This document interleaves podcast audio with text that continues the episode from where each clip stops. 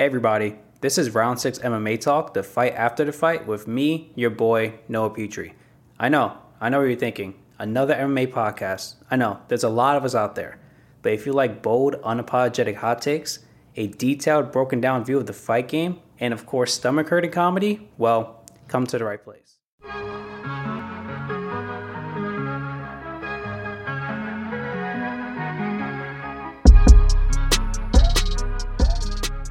What's up, everyone?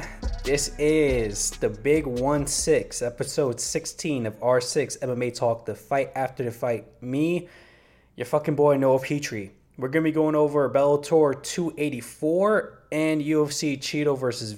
I was about to say Chito versus Vera, which makes no sense at all. But Chito versus Cruz, which had an unfortunate ending to some, were a happy ending to others. Um, I was going to make a massage parlor joke, but we're going to skip that. I am a little bit off of pre workout right now, so I am jacked, ready to go. And uh, we're going to be jumping into the fights. We're going to be going over next this. I always think of next week's because I'm recording it before the week ends. But we're going to be going over this week's fight card, which is UFC 278 Usman against Edwards numero dos. And of course, all the juicy MMA news slash drama that's been going down this past week. So let's not hesitate. Let's jump right into it. So we have Austin Vanderford against Aaron Jeffries. I'm starting off with Bellator 284, of course. And this fight was just white America's finest, bro. White America's finest. Two of the whitest dudes out there. Just throwing down, going at it. So uh, both men are wrestlers. Um, Austin Vanderford being an American wrestler, Aaron Jeffries being from Canada, which the Canada wrestling program is not as prestigious as America's, but he's still a fairly good wrestler in his own rights. So even though this fight was still fairly short, Aaron Jeffries did a tremendous job not letting Austin Vanderford dictate the pace, so just putting that pace on him and never giving Austin Vanderford a good opportunity to do any offense of his own or shoot for a takedown. Austin is his striking is not the best, but he utilizes it to a degree in order to go for the takedown. Jeffries did a good job negating that. Jeffries dropped him with a right hand, then they get into to a clinch right after. Eventually, um, Jeffries hit him with another right hand again and was able to put Vanderford away. And dude, this is just unfortunate, man, because Vanderford is now in a two fight losing skid. Maybe his wife is rubbing off on him. That was a bad joke but he's on a two fight losing skid and this sucks because you have someone who had so much potential and a lot of people thinking he was going to beat be the one to beat um, the champion. And he he just had an unfortunate loss there and he had an unfortunate loss now. And against someone who's not even ranked in Aaron Jeffries but then again when it comes to rankings in Bellator no one really cares. There's really not much of a, a big in-depth roster that they have there. So man, it, it, just sucks to see. And hopefully he's able to to bounce back. Then we have Gracie against Yamauchi. And I figured this will be a striking match because typically when you have two grapplers or two wrestlers going at it, the wrestling and grappling tends to cancel itself out and becomes a uh, sloppy kickboxing match. Even though I, I thought this fight would have been more entertaining if it became a grappling match, as both men are two high level grapplers, it would have been, you know, fun to see them exchanging in that regard.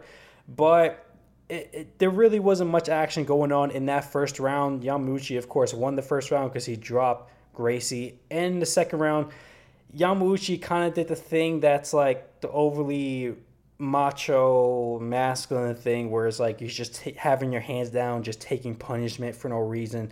Um, Rodtang and, and ONE FC is known for doing that. I always think that's incredibly dumb, to be entirely honest with you, for the fact that you're literally taking punishment for no reason. You're taking damage for no reason.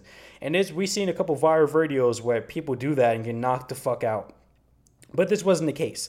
So um, Gracie was just hitting him with a few punches. Then Yamauchi was able to land a left uppercut, who just knocked Gracie right out and won the fight. And the unfortunate truth is that, dude, a Gracie will never be a world champion ever again. I don't think for any organization, any major organization.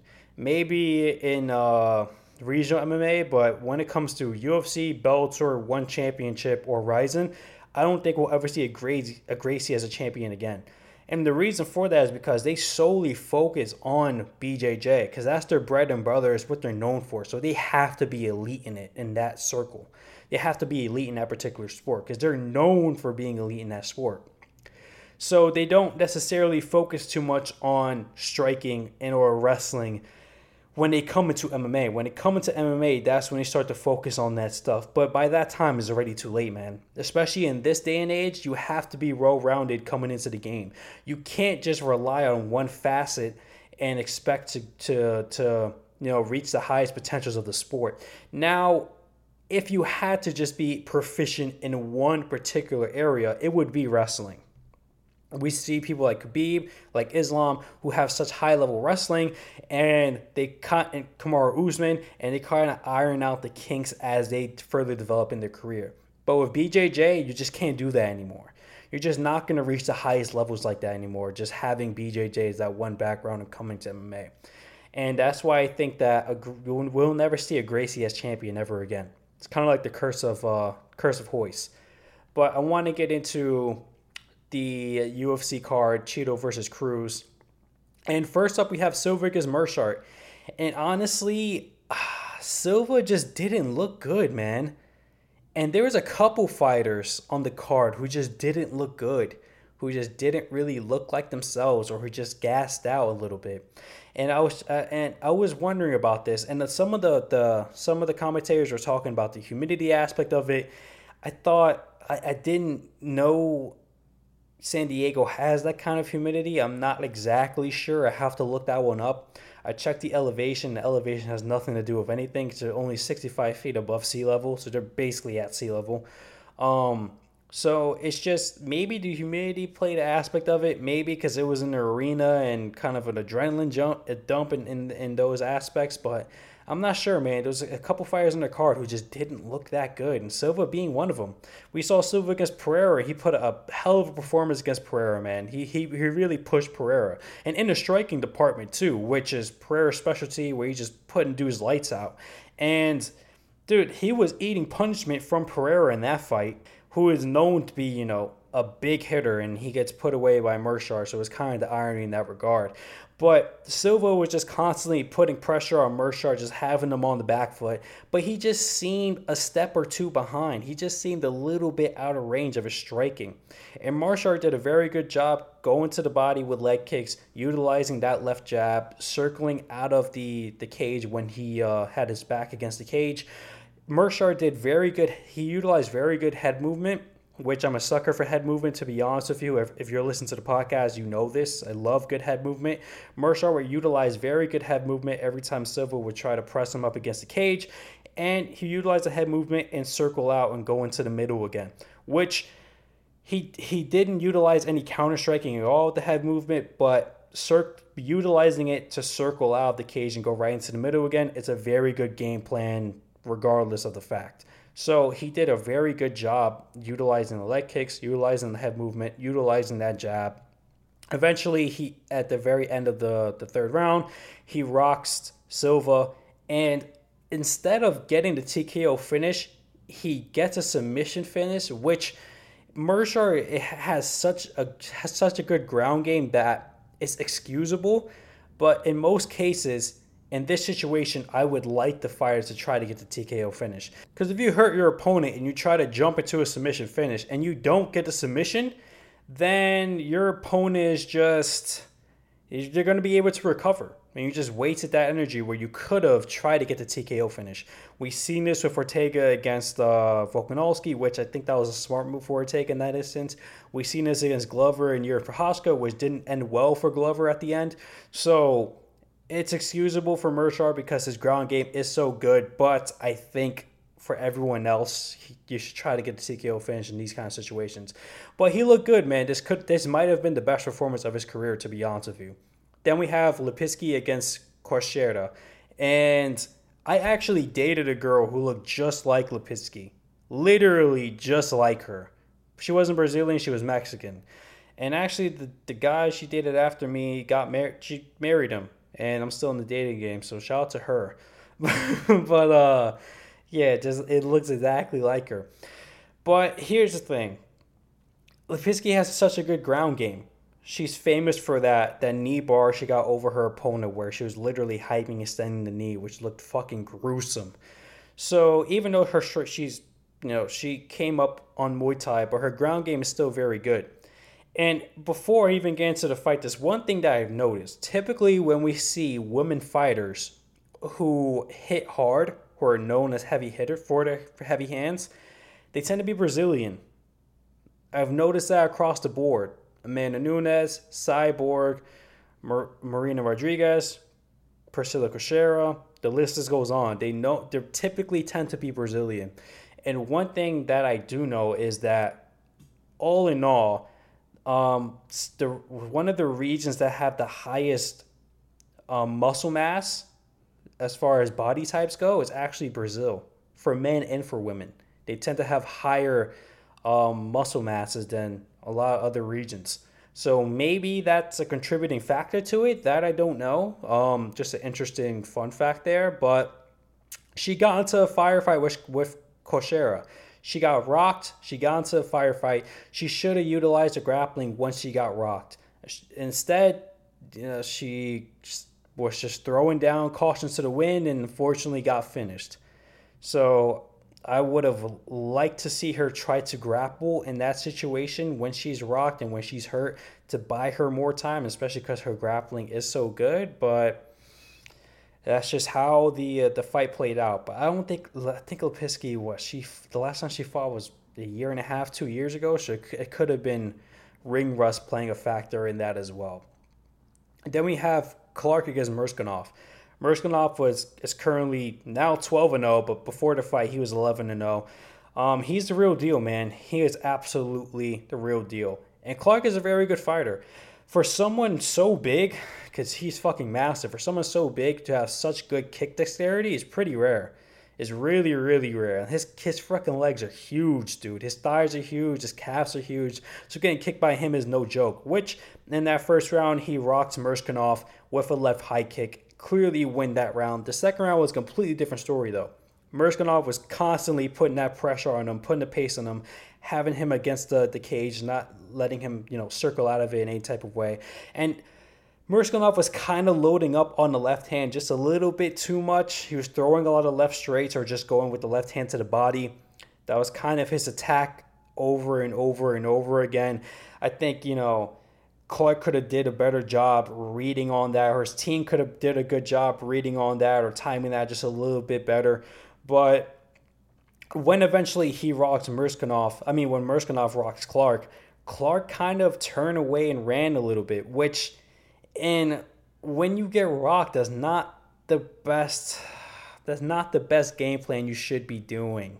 One, of course, it doesn't look good, but most importantly, you're giving your opponent your back, which that's exactly what happened. Murzkanov got his back, went into a little wrestling exchange.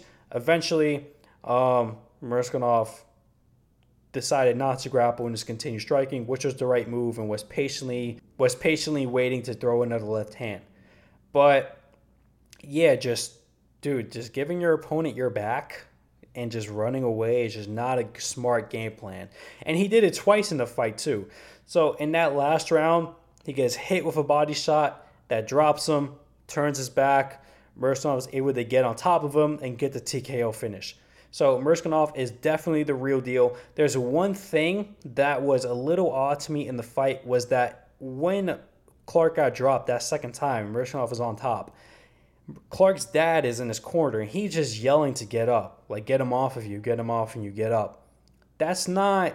Eh, for some people, it's helping, I guess, in a motivational sense. But at this, at that moment, the Clark needs to be hearing his coaches giving him guidance, giving him advice to get out of this bad situation.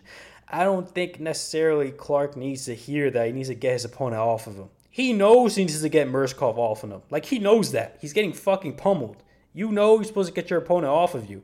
So in that instance, I would have personally liked advice or guidance and not just someone yelling me instructions that I know what to do already.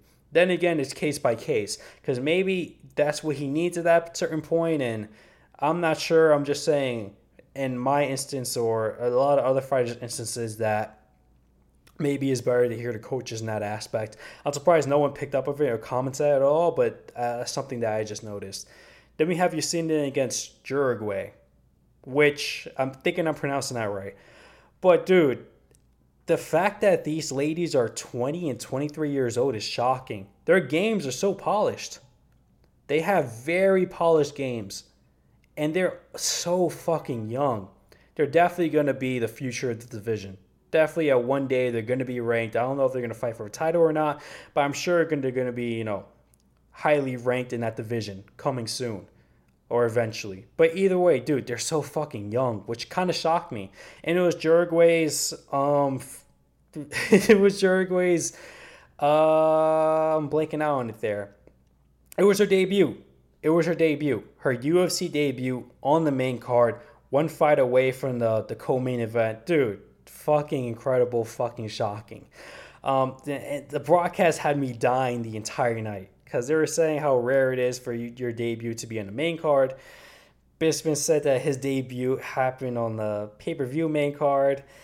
Um, he shout out. He's like, "Thank you, Dana, for that." DC was like, "Yeah, you better thank Dana, Dana, because it was me. I would have had your ass in the prelims. I was fucking crying the whole night. Them two had me dying the entire night. They're a great duel. They should have them commentate together more often because they're fucking hilarious together. But this fight was amazing. This fight was back and forth. It's one of those fights that, as a judge, it sucks to judge. Eh, being a judge in this moment sucks because that fight was so close. I do think that Uruguay did overall the better work. I think I think numerically she landed the better. Uh, I think numerically she landed more. I do think she landed the better strikes. I think Lucinda she landed the heavier strikes in that regard. But all in all, Uruguay did the better work. She does need to work on going in and out a little bit better in regards to her blitzing and her striking because when she goes to throws combinations, she exits it out just a little bit too late, and she just a couple times where she did get tagged. So maybe she should work on that a little bit more. But what? She's only 20 years old, so she has all the time in the world to work on this stuff. But all in all, to be 20 and for Lucinda to be 23 and have your game so polished, dude, that's it's it, it's it's shocking. Now we have to see how Uruguay's wrestling is and her grappling game, but so far striking wise, her striking is very very good and she rocks Lucina in that third round. So all in all, I think she did the better work. Most judges' scorecard was 29-28. One judge gave her 30-27, which at first I was watching it and I'm drunk the first time watching it around, so I'm like, oh, how can a judge do that? But after watching the second time, I can kind of see how the judge um, came down to that scorecard. Now we have Landwehr against Onama. And this fight was just pure chaos, bro. This fight was just pure chaos. This was just for the fans. This is a fan's delight. This is the casual delight. That's what I'm gonna call these fights now. These fights where it's just reckless embodiment and just you know the the birth creation of CTE for both fighters, like those type of fights where it's just throwing caution to the wind and who has the bigger balls. I'm just gonna say the casual, they're the casual delight, and that's exactly what this fight was. It was a casual delight at first, um, Onama rocks Landwehr. I think that's how you're pronouncing it. I'm pretty sure that's German, but whatever. Um, Onama rocks him, which some some referees would have stopped the fight right there because Landwehr just falls straight down. Just it seems like he was completely out. Then once he hit the canvas, that's what kind of woke him back up out of his uh, out of the knockout. It seems like that's what occurred in that aspect but Landwehr was able to recover right away. And it just seems like Onama just had an adrenaline jump, adrenaline dump in that moment. Maybe it was being on on the on the the the co-main event, and with all the fans being there and everything being so hyped up, and coming off of a fight right after one that was you know fucking incredible, or it, it maybe just a number of these different things, or just some of the commentators talking about humidity. Maybe that was an aspect of it, but it just seemed like he kind of had an adrenaline dump there. Because after that, dude, he just looked gassed out. He looked gassed out for the remaining of the fight. Which, dude, to be exhausted and to still never give up, And Krause, his coach, asked him in his corner that second round, like, bro, do you want to give up? Do you want to give up? Do you want to give up? There were times he wasn't giving a response, but he was like, nah, I'm not gonna give up. He went he went out there in that third round. And he did a fucking he he gave a good third round, man. He gave a very good third round. And to give it your all and to still be that exhausted, nothing but respect to that guy. But Landwehr was able to recover in that first round and really starting to, to put it on him. In the second round, he uh, Onama just looked gassed still, and Landwehr did a very good job just constantly wrestling him, just making Onama work, making him work, making him work, making him work. Now, this fight was closer than it should have been, in that Landwehr was he he definitely I was gonna say kind of he definitely just let the crowd and let the moment just eat into him just a little bit too much, just a little bit too much. In that there was multiple times where he had on Onama rocked, where he could have finished the fight, where he could have get the TKO finish, and he would just go to grappling, or even worse, let him recover. Just get up, try to hype up the crowd, and do all that other showman shit, and just let Onama recover. In that third round, he did in the third round, especially I think two, three times. And one of them, Onama just came out and was throwing fucking bombs at him and rocked him. So it, that could have turned, that could have turned sour, very, very bad. That could have, you know, went in the wrong direction very fast. So I do think he should improve on that. He did do that his last fight as well too which he was trying to you know give a performance, give a show when it was in the apex and no one was watching.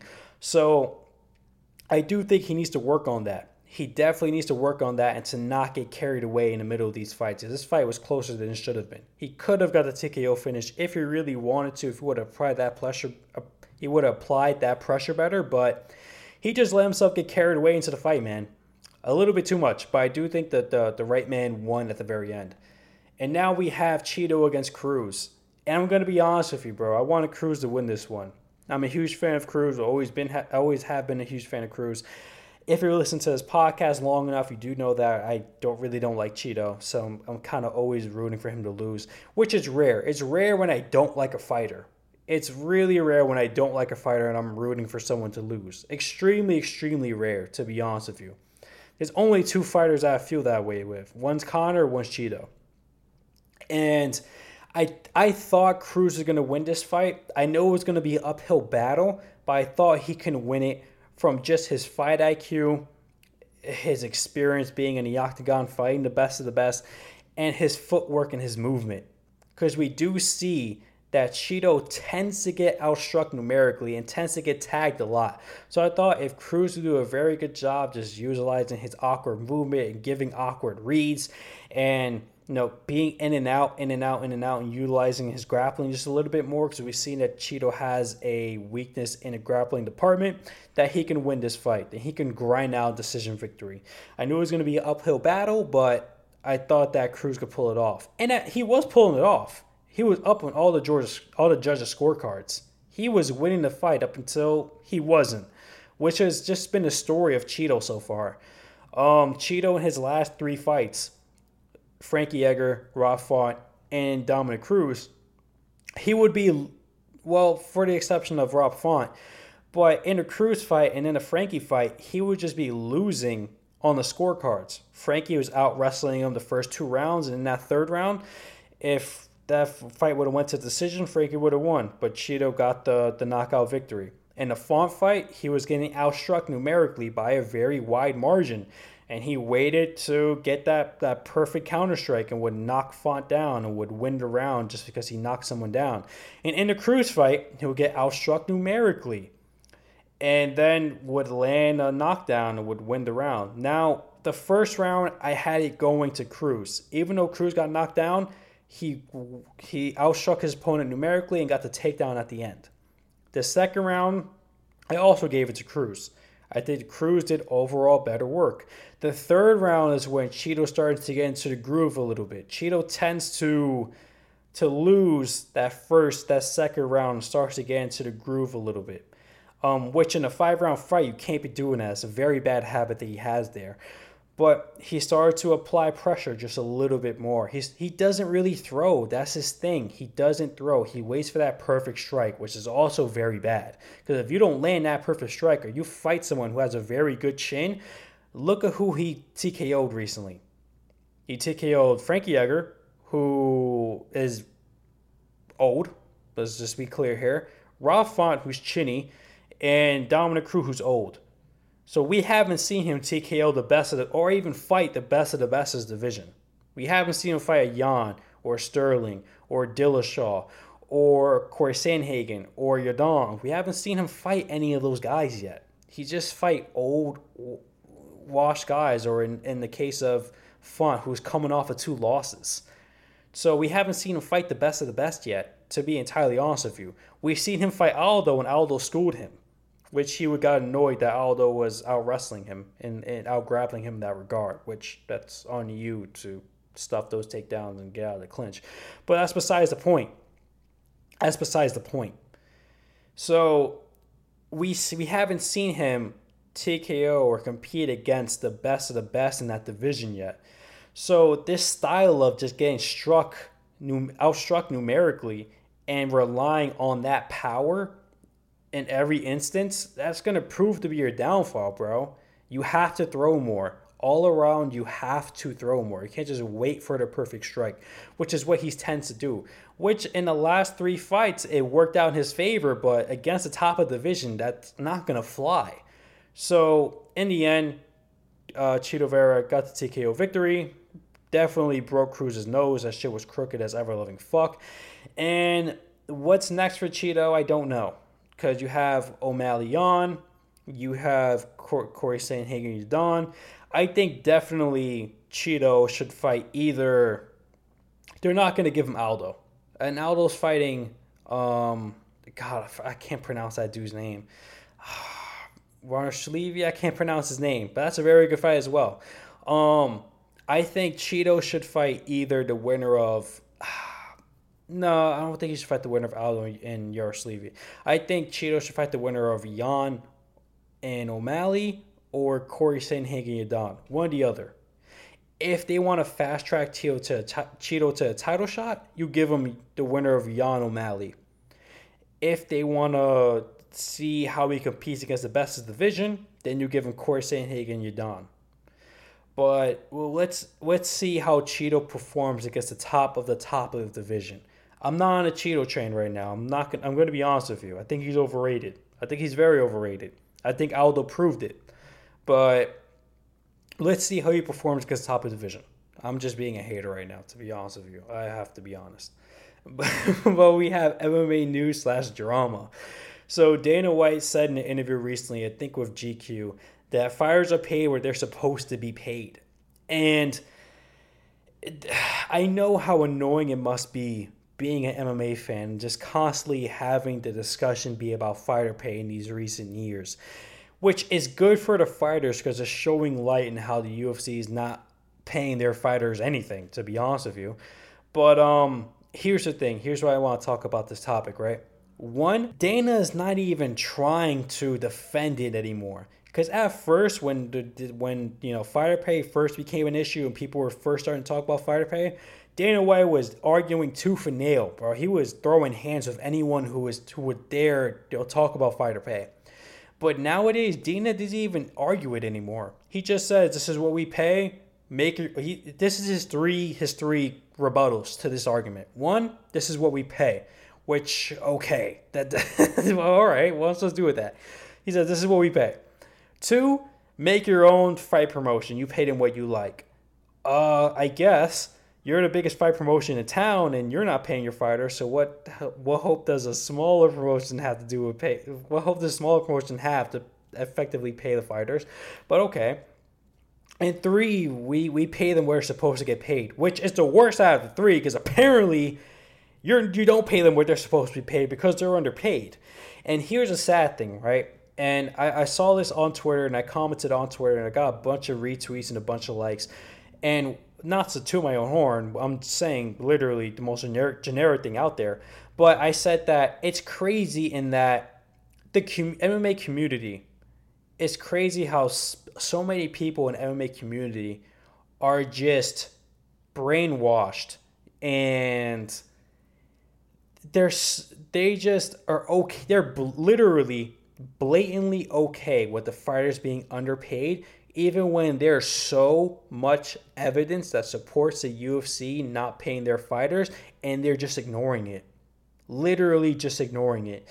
And the reason why I say this is because I see so many comments and so many tweets and of just fight fans saying, "Oh, the you know the UFC pays them just fine," or "We can't be like boxing, overpaying these fighters," or if they don't like it, they can go to another promotion, which they clearly don't know how MMA contracts are or how UFC contracts are because those things are. It's basically if you don't get cut, it's almost impossible to get out of them. That's that's how controlling the UFC contracts are. Literally, if you don't get cut, it's impossible for you to get out of that contract. And even if your contract is up, it's so hard for you to go elsewhere. The UFC literally has to not want you. They literally have to just be like, yo, I don't give a shit about you in order for you to be out of that contract. With all the stipulations that they have in place, I'm not going to go over all of them. But people saying, oh, you know, if you don't like it, go to another promotion. Or if you don't like it, start your other promotion. Or, you know, the UFC deserves to get paid all the money because they took all the risk. That one's the worst. That one's absolutely the worst. Because really, the UFC took all the risk. Without the fighters, there wouldn't be a UFC. Without the fighters, there wouldn't be an MMA. So to say that the UFC took all the risk, yeah, they took all the risk financially, which when you look at the risk in regards to finances, in regards to health, the one that's the worst out of the two is definitely health. The fighters are taking the risk health wise. Any schmuck can take the risk financially. The people who made the UFC, I forgot their, I forgot the dude's name. The person who made the UFC was rich before the UFC and was rich after. The Fertitta brothers were rich before the UFC and was rich after. Dana White never he doesn't own the UFC. He was just president. He was overlooking the UFC and got rich from it. And he'll be rich after it if he ever decides to retire. So the, the people who are taking the risk, the real risk are the fighters who are putting their health and safety on the line every single fight in every single training camp to get literally nothing in return afterwards once the, once the fight career is over, which every other major sporting promote sporting uh, entity has like you know after fight after the players retire and they get you know um, money from it and wherever the case may be, which is non-existent in MMA and I don't think it ever will exist in MMA. So it's just a blatant disregard of the fighter pay issue with a lot of the community, which is fucking crazy. Because there's so much evidence that supports this. Literally, so much evidence. There's a whole class action lawsuit against the UFC in regards to underpaying their fighters, a bunch of other things that are tend that is pointing to be nefarious, but yet people still defend the UFC for some reason. It doesn't make any sense. It literally doesn't make any sense because there's so much evidence you can find you can find easily, readily online, all at in any you know MMA outlet. You can easily find all this information. So the fact that you can be so for the UFC underpaying their fighters, and I, I just don't understand. You can watch the sport day in, day out, week in, week out, month in, month out, and just be like, "Yo, fuck these dudes." Like I don't like the UFC should get all the money. Like fuck these fighters. When you're the one who's consuming the product and watching them, doesn't make any sense. It literally just doesn't make any sense. Now we have BJ Penn loses the governor race um, the primary only gets 25% of the Hawaiian vote. And who someone tweeted out that someone was like, damn, his losing streak just keeps going, which was hilarious and sad the exact same time. But honestly, Hawaii dodged a bullet in that regard. I- am sure that BJ Penn cares greatly about Hawaii because he is a native Hawaiian and he wants to change the island, which I guarantee he does. I guarantee that's genuine. But dude, the dude clearly has some issues in regards to CTE with all the shit that he's been going through and in and out of trouble lately in these past few years. And on top of that, when you've seen him talk about his campaign and all that other stuff, it just seems like he was talking about it and reading off a script and not really engaging with engaging in any of the topics deeply or anything like that. So all in all, I think Hawaii dodged a bullet in that regard. Then we have Luke Rockhold says UFC gets paid billions and they're just you know giving out these the same 50k bonuses they were back when you know in his prime when he was fighting, and he's right. Listen, the UFC is getting paid billions. The UFC can easily pay more than 50k for bonuses, but I don't really care for the UFC to pay 50k for bonuses. I would much rather the UFC just take all that money they're giving bonuses and just give it to the fighters to for their show and win bonus, mostly their show bonus. I would, I would much rather have the show bonus be higher, have the win bonus be added, but I want the show bonus to be higher. I want these fighters to get overall get paid more and not have the stipulation hanging above their heads to have a good performance. So, and of course, some people are going to argue like, oh, if we got rid of it, then maybe fighters wouldn't, you know, perform as well or really go after it as much because there isn't no win bonus or anything like that. But that's all hypothetical. We don't know if that would be the case because we're I don't, I don't I just don't see the UFC getting rid of that factor at all. Now we have Michael Bisping thinks that Nick Diaz would be a great comeback fight for Conor McGregor. He didn't say Nate Diaz, he said Nick Diaz. Bro, what are you smoking, man? Live bro, leave Nick alone. Like the whole leave Brittany alone movement, leave Nick alone. He doesn't want to fight anymore. He doesn't. He said it in the fight week. He literally said it during fight week against Robbie Lawler. Yo, he doesn't want to do this. He doesn't want to do it, man. He just did it for the money. His heart wasn't in it. He's clearly out of his prime. Clearly out of his prime. That's the biggest, you know, tune-up fight of all time for Conor. You know, I, I, think if Conor fight Tony, that's still a tune-up fight, but at least it's more competitive in that aspect. You know, but to fight Nick, who literally couldn't cut to 170, so they had to make it 185. Bro, leave that man alone. He is not a good comeback fight for Conor. Leave Nick alone. Dana White says that the GOAT is Jon Jones over Khabib. So I think think it was the same interview with Dana White, the, the GQ one, I believe. And they asked him who the GOAT was and Khabib.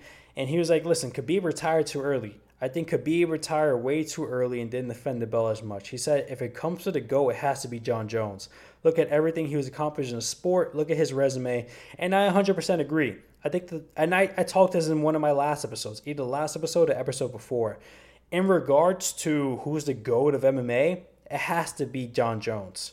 When you look at everything he's accomplished, his record, uh, his title defenses, how dominant he was in his prime and everything else, it just points to Jon Jones. It doesn't point to Khabib. The only people who think Khabib is the greatest of all time are people who just started watching MMA four or five years ago.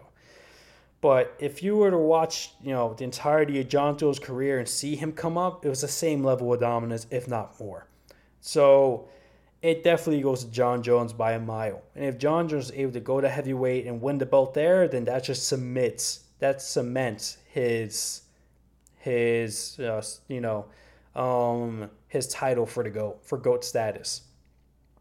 And now we have the Petrie predictions portion of this podcast, and we're going over UFC 278. I'm first gonna go with Edwards against Usman. Now, uh, this is the blatant truth. If Usman has very high fight IQ, if he just wrestles and grapples, he will win. He would easily win. If he strikes, I think he would lose. Even though Usman has a good jab, his striking is still very rudimentary. His striking is very rudimentary. He has power behind that jab, but his combinations, overall striking fluidity is still rudimentary and still needs work. So him striking against Leon Edwards would not be a smart decision. But if he wrestles, I think it will be a clear victory. So that being said, I have my money on Usman. Costa against Rockhold. Here's the here's the interesting aspect of this, right? Is that Costa I mean, Rockhold actually he he can win this fight. He really can win this fight because his grappling and wrestling is phenomenal. He gives some of the best wrestlers and best grapplers in the world issues. And everyone who trains with him says this. Literally everyone. Everyone who trained with him, an AKA or a non AKA, they all say the same thing. His wrestling and his grappling is phenomenal. Look at a fight against Chris Weidman. Chris Weidman, who's known to be an amazing wrestler, he he out grappled Weidman. The issue is Luke Rockhold fell in love with striking, which a lot of grapplers, a lot of wrestlers tend to do, which he's good at striking as well, but that's what he tends to lean on a little bit too much, which he is chinny. He does have some chin issues, he, he, you know, and that tends to have, and of course, he has a huge ego, so he overestimates every single opponent that steps in the octagon with him, and that's what te- that's what leads to him to be knocked out. And that's the issue there. I think if he were to grapple and to wrestle Costa, he would have a very good shot at winning, but it's not going to happen. I guarantee you, Luke is going to go in there, try to strike with Costa, and he's going to get put away because of his ego. Now, maybe these past few years of him not being MMA gave his chin some much needed rest, but once your chin goes, your chin goes. And I just think that he's going to go in there with the Luke Rockhold ego that we all know, and he's just going to get laid out. Now we have Aldo against Dvalishvili. This is an interesting fight, and it can go either way. It, and the uh, the odds point to that because it's I think it was like 103 to 112 somewhere around there. So it's dead even. I think Aldo's a favorite by literally a little bit, but honestly, man, Dvalishvili's wrestling is so good, but he does he does tend to get hit a little bit. He has very he has a very good chin, as we can see in the Moraes fight that he had, but he does tend to get hit just a little bit, and I do, this one's hard. This one is up in the air for me. I would say, what am I hoping? I'm kind of hoping for Aldo to win. I would love to see Aldo just get that one last title shot. I, I want to see Aldo just get one more, bro. Just to, I don't know if he's gonna win it, but I would like to see him just get one more and just and just ride off into the sunset. But uh, this one's hard. This one's tough. This one's up in the air. It's a three round fight. And Aldo, if it was a five round fight, I would not say Aldo because Aldo gasses out four or five. Dana White nailed it on the head. He says Aldo is the best fighter you ever see in the first two rounds. After that, starts to go downhill. So, for the fact that it is three rounds, I'm gonna give it to Aldo just for that fact alone, because he's gonna be fresh those first two rounds. I think he will win one and two. I think he will lose the third. I think he'll, you know, very clearly lose the third. And if it went all five, I think he'll lose. But since it's within three, fuck it, I'm giving it to Aldo. But this is this is episode 16 of R6 MMA Talk, fight after the fight with me, Noah Petrie. This drops every single Tuesday at 7 a.m. You guys know this, so you know to expect it. And I'll be talking to you guys next week. Bye.